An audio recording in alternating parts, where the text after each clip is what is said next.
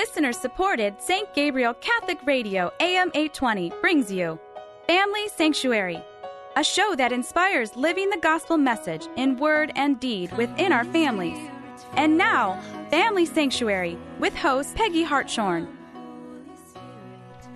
Welcome to our program, Family Sanctuary, focusing on life giving relationships and the family. I'm your host, Peggy Hartshorn, chairman of Heartbeat International, that advances life affirming pregnancy help around the world. And today, um, would you like to know more about the kind of beautiful hope and healing that's available after divorce? Well, so many families have been touched by divorce, so many people, and maybe some of you listening today, or members of your family and, and circle of friends, people in your parish.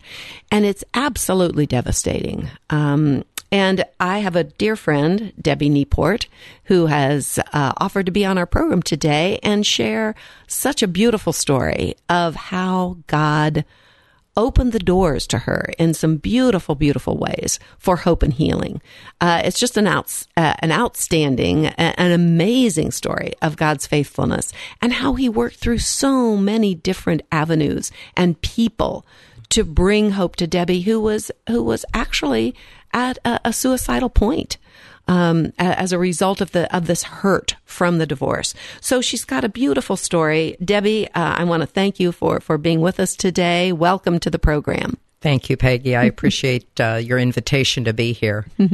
and you know, uh, Debbie and I, I, I, think I mentioned we have worked together in the pro life arena for many years in pregnancy help, uh, helping girls and women who who are often on the way toward an abortion. And, and such a, a, decision may be totally outside their value system, but they are suffering so much at that point. They are devastated, sometimes a, a sense of loss, uh, betrayal.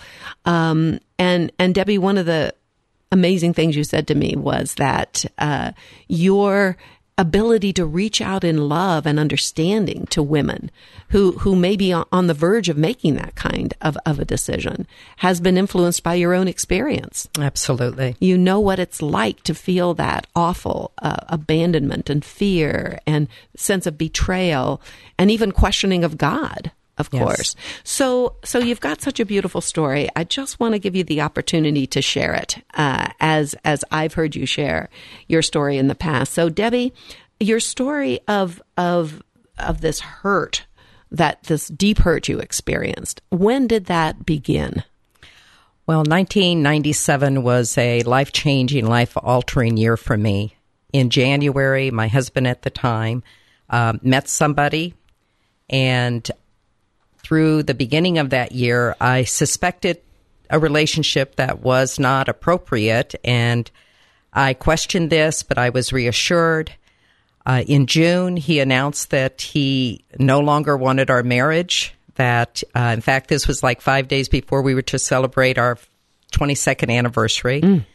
That uh, he simply wanted out. And he was very definitive and very absolute about this. And as I went through the emotions of this, almost feeling like I was in a cloud, uh, outer body almost, um, I began to question things. Uh, I almost immediately began to feel an overwhelming sense of uh, loss and abandonment.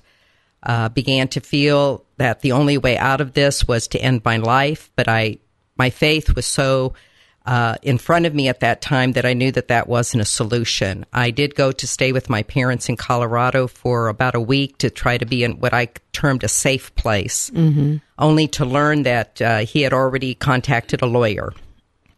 And during that time in Colorado, I spoke to a, a priest friend of ours that we were all stationed in Turkey together he had a degree in marriage counseling, and he told me that there are truly midlife crises, and that individuals going through this can make three decisions.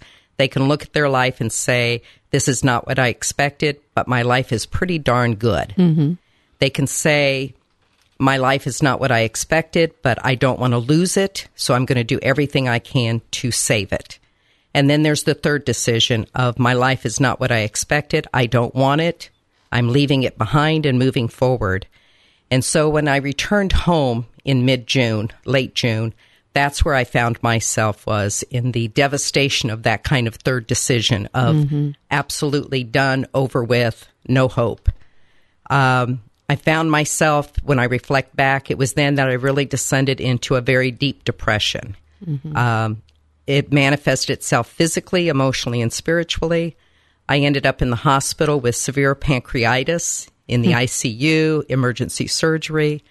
I remember when they told me it was time to go home that I begged with them to let me stay a couple of more days because I did not want to go back to my home where I knew I would end up back in this uh, dark place. Uh, you were obviously for the first time, probably uh, uh, you were totally alone in the room. Your chil- in the home. Your children had had had left home at this point. They My were son older. had graduated a couple of years before that and was living on his own. My daughter had just graduated from high school, and uh, her way was to go and be with other people to escape uh, that emptiness at home and Mm-hmm. the change that had taken place. So when when your husband left, your daughter left also as a kind of in an a, escape. Mm-hmm. in a sense, yes. Um, she still actually was living at home. Their father at that time would uh, go to work on Monday out at the base, leave to go to Indianapolis to stay with this individual, come back home. Uh, uh, well, I'm sorry, come back on Monday to go to work. Friday he would leave and spend the weekend there. So it's very very empty. And by nature, I'm an extrovert. But at that time, to just go out into my backyard and work in the garden was overwhelming. Um, I couldn't fathom doing that. I would go get in bed, pull the covers up, and just lose myself in sleep. My kids knew this change in me, so they often said, Mom, we'll stay with you. And I, they did at times, but I also felt guilt about that, that my children were uh, young adults now and You should have their own life. They of shouldn't pulling be them into your Yeah, misery and, and- suffering. they shouldn't have to be taking Mm-hmm. care of their mom this way. And and we sh- perhaps should have mentioned uh, your husband was in the military, He was in the military. so you were used to moving from place to place. Correct. Uh, Yeah. And and I'm sure there were many times when he was gone. Yes. Uh, and so this was a very different kind of loneliness, though. this a was a very kind different of kind of. Mm-hmm. loneliness. When I would plead with him to reconsider, he, I got the sense that if he had any kind of relationship with me, it would be being unfaithful to this other woman. Mhm, He had already bonded with this other so woman. in September, he retired. In November, our divorce was final, and in December, he married. So, Mm. So- 1997 was everything happened so Everything. suddenly. There was no way you you you really could adjust that quickly in a sense to all these changes. It reminds me, Debbie, I have another friend that a very similar thing happened to, uh, really on the occasion of their 25th wedding anniversary. And uh, she just was almost in shock, like you. And I remember uh, she found a book. This was a long time ago. I'm not sure that it's even available now, but it was called Uncoupling. That sometimes when a divorce occurs, one person totally uncouples from the marriage, from the relationship, and even couples with another person, begins to bond with Yes. that other person before the, the spouse really knows and understands what's happened. And so the shock is even greater than in many cases where you are at least aware of the unraveling uh, and and and uh, adjustments or what should I say reactions are not as immediate and, and devastating as you experienced. So, so you had the uh, the this um, emotional devastation brought about not just emotional, and you said physical consequences. You got sick. You actually uh, became ill. Uh, had to go to the hospital. Um, let's talk a little bit more about that experience because was it in that experience that God first sent you someone to try to provide you some hope? I'm trying to recall Yes. the details of the story. I was uh, in the ICU uh, as I was. They were trying to stabilize before I could have surgery, and in the middle of the night, um, I recall an individual coming in in a coat. I assumed it was a doctor. This was probably in the early morning. And I remember him walking over, washing his hands, and then coming to my right side of the bed. And he sat down next to me and he took his hand my hand into his, and he asked me if I believed in Jesus. Hmm. and I said, yes. And he said, then trust in the Lord. The Lord is with you. And I remember a tear trickling down my eye. And he reached up very gently and rubbed the tear away.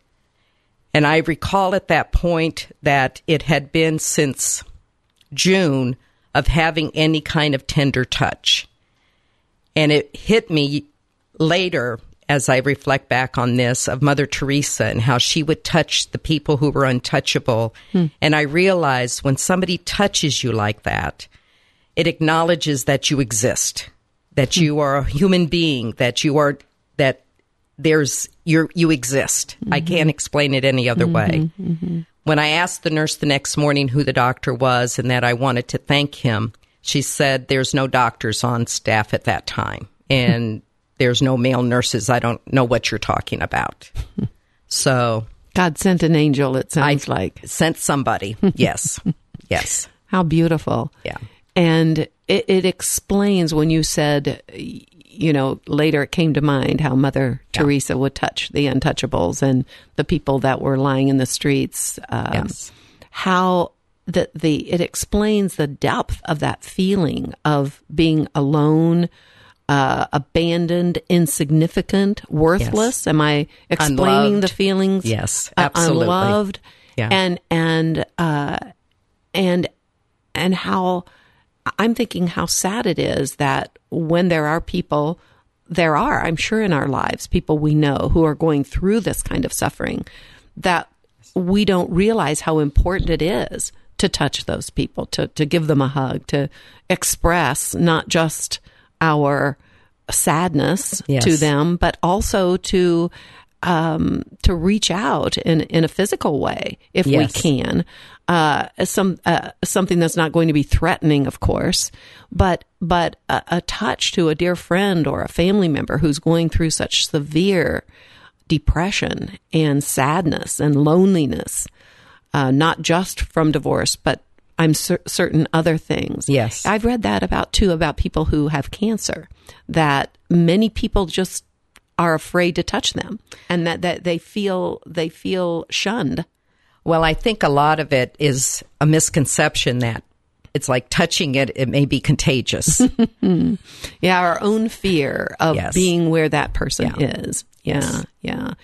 Um, so so even in that most severe time god was sending people your way sending somehow people. to provide hope and healing. But but that didn't that wasn't that one experience of course. No. didn't bring you out of it. Maybe brought you through that night in icu yes. Maybe it brought you through the pancreatitis yeah. but it didn't resolve the issues. No it didn't. I began to i was going to a counselor and she asked me she knew i was had these thoughts and she said, uh, How are you doing with that? And I said, Well, I tell myself that if I don't do it today, it's an option for tomorrow.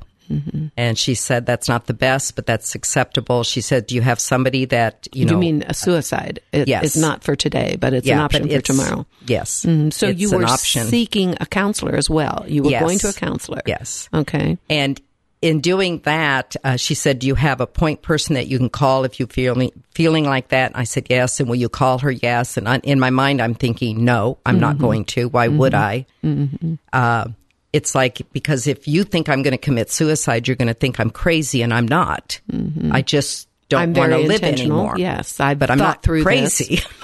well, our guest today, uh, this amazing story of hope and healing. Our guest is Debbie Nieport, friend of mine, uh, colleague in in pregnancy help, and uh, I recently learned of her powerful story of of hope and healing after divorce, after abandonment, and um, so Debbie, we're about halfway through our program. I tell you, your story is so amazing. We could delve into every little point. Uh, but God was sending you in the depths of your despair. God was sending people to you. You weren't totally honest about where you were, like you said. The counselor is asking you uh, about suicide. She had no int- she had no idea that you were actually making a plan. Correct. Yeah. So tell us about that plan that you actually made for suicide and what happened. Well, I my sense was that I was emotionally dead, I was spiritually dead, the only thing living was the physical. Mm-hmm. And in order to get out of I almost to describe the depression, the darkness, the emptiness, to put words on it is to limit it because this was unlimited. It was infinite. It was overwhelming. And I had decided that the only way out of it was to end my life. So I began to make a plan. My counselor told me later it's called hyperfocusing. And I knew I would, I had thought about getting a storage room and my car. And I thought, no, I don't want to do that. So I began to buy sleeping pills. I went to several stores. So, and bought one or two bottles because I thought if I went to one store and bought 10 of them, they'd be Mm, be suspicious. flag. Mhm. So I made that plan. I had them collected. I, I got some alcohol because I knew that would intensify it. The last thing I wanted was for it not to be successful. Uh, I went the day I had actually, and this is now in late August, uh, the day I had actually planned it. Uh, I had told my children it was a Friday, and my daughter said, "Mom, do you? Uh, I have plans, but I'll be home here with you tonight if you need me." I said, "No, go out, have fun." I said, I'll be in the room. I'm going to get some DVDs. Just, I'll probably be asleep. Leave me alone. Told my son the same thing. During that day, I began to start separating some personal momentums of mine, deciding who would get what, wrote letters. You And started with mass that day. I did go you? to daily mass out at the base and uh, sat in the very back, and I I prayed to God, you know, if this is not meant to happen, please give me a sign, do something. But I I just don't see any other way. When I came home, I read in the Catechism about suicide. To to say it said, you know, that it's a grave sin, it's an act of despair and abandonment, abandoning God. But then it said but people who are in emotional situation cannot be held responsible. And i thought that's my out. But if i knew it was my out was it really my out? You're arguing with yourself. and then i thought god will understand. He understands the pain that i'm in. And it i got a call about three o'clock and it was the deacon out at the base and he said he saw me he wanted to talk to me he saw you at mass that he saw morning. me at mass and he wanted me to participate in the RCIA program in September. And I said, I don't know where I'll be in September. And he said, What can I do for you right now? And I said, You can pray for me right now. So about a half hour later, I'm at the computer typing letters to my kids, trying to explain to them that this isn't their fault, that don't take responsibility. Please just try to understand. And as I'm typing these words, Peggy, I can't even explain it, but it was like a wind blew open the window and total awareness came to me that I could not do this. Hmm. And from that moment on, God's miraculous healing in my life began. Wow. So it was it was processing. I, I I I think of the rationalizations, the arguing with self that you were going through there at mass with the catechism, um, even the but but it was as you were trying to explain this to your children. And it doesn't even sound like a, a, a rational thing. Again, you're you're not all of a sudden looking at the logic of it, but just a flash of light came to you. Absolutely. I, That yes. that was that was light brings life and and hope. And all of a sudden, you realize that, you could not go through with this I, plan. I, it was like, I cannot do this. and was it simultaneously also a sense of peace that everything would heal? That somehow there was hope. Abs- absolutely. I it was as if myself had come back into had come back to life. Right. That I could not do this, that I would get through this, that my faith would take me th- through this. I still have this little pink slip where a priest at one of the mass says, no matter what you go through, remember three things. You have your faith, trust in it, and persevere in it. Hmm. And it will bring you through anything. And let me just say to our audience, Debbie's sitting here with her Bible open and her little pink card that says faith, trust, perseverance. Yes. So God, it is amazing to me as you looked back and, and as you have put the story together, all the different rays of hope that God was providing for you. The doctor who no one could explain his presence there in, in the ICU, uh, the call from the deacon just on the day that you were uh, planning this, and uh, he had simply seen you at mass, called to say, "What can I do for you now?" And then your children sensing, "Hmm, you know, should I offer to be home with mom?" Um, God was God was really showing you in so many ways that He loved you Mm-hmm. Yes. through the other people uh, in your life. So, so tell us then how the healing actually came about uh, in in total, because obviously you had a moment of healing right there. Yes. Yeah, but then God provided other opportunities for you. Yes, he did. I was I was very blessed at that time. I'm from uh, Dayton, so we're in the Archdiocese of Cincinnati, and uh, they had a group called Divorce Separated, Divorced, and Widowed Catholics, and I knew I needed to get help. And so I contacted them and I got into this group. The first thing was a social event, and I told myself, you have to do it. I drove there, went to it, left early because it was still difficult, but I did it. good. I began attending the their groups, which were groups of healing. It was meetings with healing, not trying to meet up, but healing and working through the grief uh, and all of the, the things that somebody goes through when they experience a, a loss of a love relationship. And then I went through uh the last, very last one they had of Divorce and Beyond, which was an eight week course. And an interesting there, I was sitting there and a lady came in and we looked at each other. We knew each other. We were neighbors at Incirlik Air Base in Turkey. And at first we were like, oh, hi, hi, how? And then it was like, oh, wait a minute. You're here and I'm here. And she had uh, obviously gone through divorce herself. And as that healing began, I was able to see that you could still, there was life after this, uh, a different life, but a life that had hope and healing. And God gave me Psalm 27. I want to make sure to get this in. At the beginning, it was, it's David is singing about the hurt and the devastation and the enemies in life. But in the, in the end, at the beginning, I didn't focus on the last uh, verse 13, which I did after I came out of this, was I believe I shall see the goodness of the Lord in the land of the living. That's Psalm twenty seven. Yes. And that is actually, I've taken that as my psalm. And Wonderful. uh, God, it- you know, God brought so much healing almost in the same radical way that the depression had happened. And let me say to our listeners, uh, Debbie is is in the diocese of Cincinnati, and that was years ago, over twenty years ago, wasn't it, 20 Debbie, years that ago. this healing took place? And we do have resources also in the diocese of Columbus. I'm sure in all the dioceses uh, in the United States, there are resources uh, for hope and healing. Yes. Groups that Debbie mentioned, curricula now, um, and so uh, for those who are listening, if you want to uh, research some of these resources in our Diocese of Columbus, columbuscatholic.org is the diocesan website, columbuscatholic.org. And if you look into the various offices that are available in our in our diocese, there is the Office of Marriage and Family. Yes. And in that section of the website, you'll find lots of programs for hope and healing in marriage.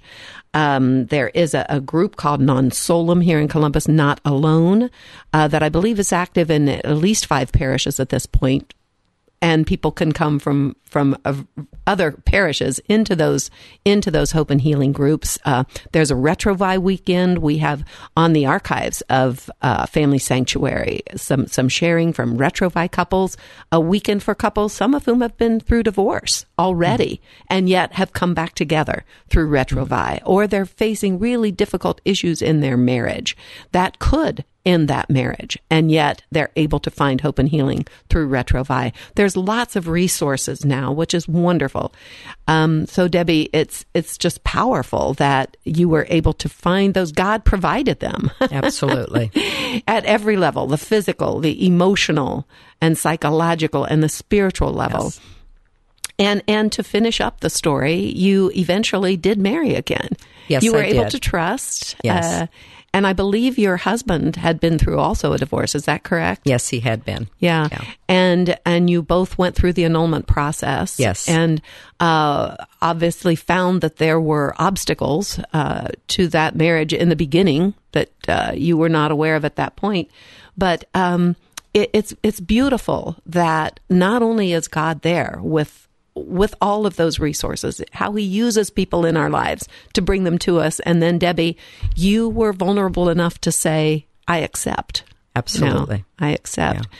So I know your story is just a, um, a, must be a tremendous inspiration to to those you know, and thank you for starting to share it even more publicly. Well, thank you. Yeah. I I hope it will speak to somebody out there. Absolutely. And and I think it helps us understand those who are devastated and feeling alone from any other type of fear and yes. abandonment and and loneliness. As you know, we've experienced so much in working with women uh, in in pregnancy help. Yes. So hopefully, your message will be one of uh, of hope for anyone suffering that deep depression, and for those of us who are somehow sense that, and God may be using us to reach out in in in, yes. in a healing touch or or uh, some kind of a gesture of love that will bring them God's hope and healing. So Amen. thank you again, Debbie, for being with us and sharing. We truly appreciate it. And for our listeners, you are listening to St. Gabriel Catholic Radio with archives at stgabrielradio.com under the Family Sanctuary. We're also streaming live on stgabrielradio.com. And our program, The Family Sanctuary, is broadcast at 4 o'clock every Saturday and 2 o'clock on Sundays. So please join us again to strengthen our families and make them sanctuaries of life as God intends. Family Sanctuary is a production of listener supported St. Gabriel Catholic Radio, AM 820. Archives of Family Sanctuary with Peggy Hartshorn are available at stgabrielradio.com.